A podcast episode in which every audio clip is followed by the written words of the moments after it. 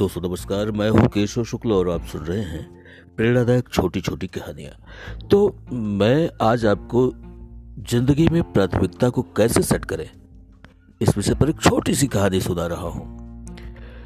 एक बार फिलॉसफी की क्लास में एक प्रोफेसर आए, उनके साथ में एक कांच का जार था, कुछ पत्थर थे, कंकड़ थे और कुछ बालू भी था।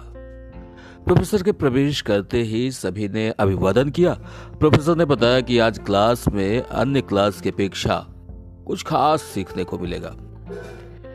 सभी विद्यार्थी खुश हो गए और पूरी तरह एक्साइटेड थे, आज कुछ सीखने को मिलेगा।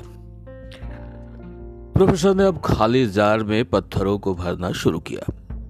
जब तक जार भर नहीं गया, जार जब तक पूरी तरह नहीं भर गया, तब तक प्रोफेसर उसमें पत्थर डालते रहे। और जब जार भर गया तो प्रोफेसर ने विद्यार्थियों से पूछा, क्या जार भर गया? सभी ने हां में उत्तर दिया। फिर प्रोफेसर ने कंकड़ों को जार में डालना शुरू किया, साथ ही साथ जार को हिलाया भी, जिससे पत्थरों के बीच में कंकड़ अपना रास्ता आसानी से बना पाए। जब जार भर गया तो दोबारा प्रोफेसर ने विद्यार्थियों से पूछा, भाई अब बताइए जार पूरा भर गया? फिर विद्यार्थियों ने कहा, हाँ भर गया। प्रोफेसर साहब ने उसमें बालू डालने शुरू किए। बालू का कण अपना रास्ता बनाते हुए उस जार में प्रवेश कर गए और फिर प्रोफेसर साहब ने जार को हिलाया और विद्यार्थियों से पूछा, अच्छा अब बताइए जार पूरी तरह भर गया? फिर विद्यार्थियों ने कहा, हाँ भर गया। ऐसा सुनकर प्रोफेसर साहब ने पानी मंगवाया और उसे उस जार में उड़ेल दिया, वह भी उसमें समा गया।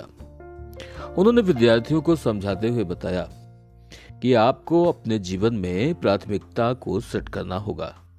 जिंदगी क्या है? यह भी कांच के जार की तरह है, जिसमें सबसे जरूरी पत्थर है, क्योंकि पत्थर से जो अभिप्राय है ना, वो आपका परिवार है, चरित्र है और स्वास्थ्य है।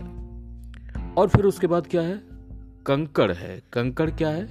ये आपकी नौकरी है और अन्य आवश्यकताएं हैं। और फिर उसके बाद हमने बालू डाला। बालू क्या है? ये जीवन की छोटी छोटी जरूरतें हैं। इसलिए यदि हम अपने जीवन रूपी जार में पहले बालू भर देंगे तो बाकी चीजों के लिए जगह नहीं बचेगी। अपने जीवन में जो सबसे ज्यादा जरूरी है उसे सबसे ज्यादा महत्व दीजिए और समय दीजिए।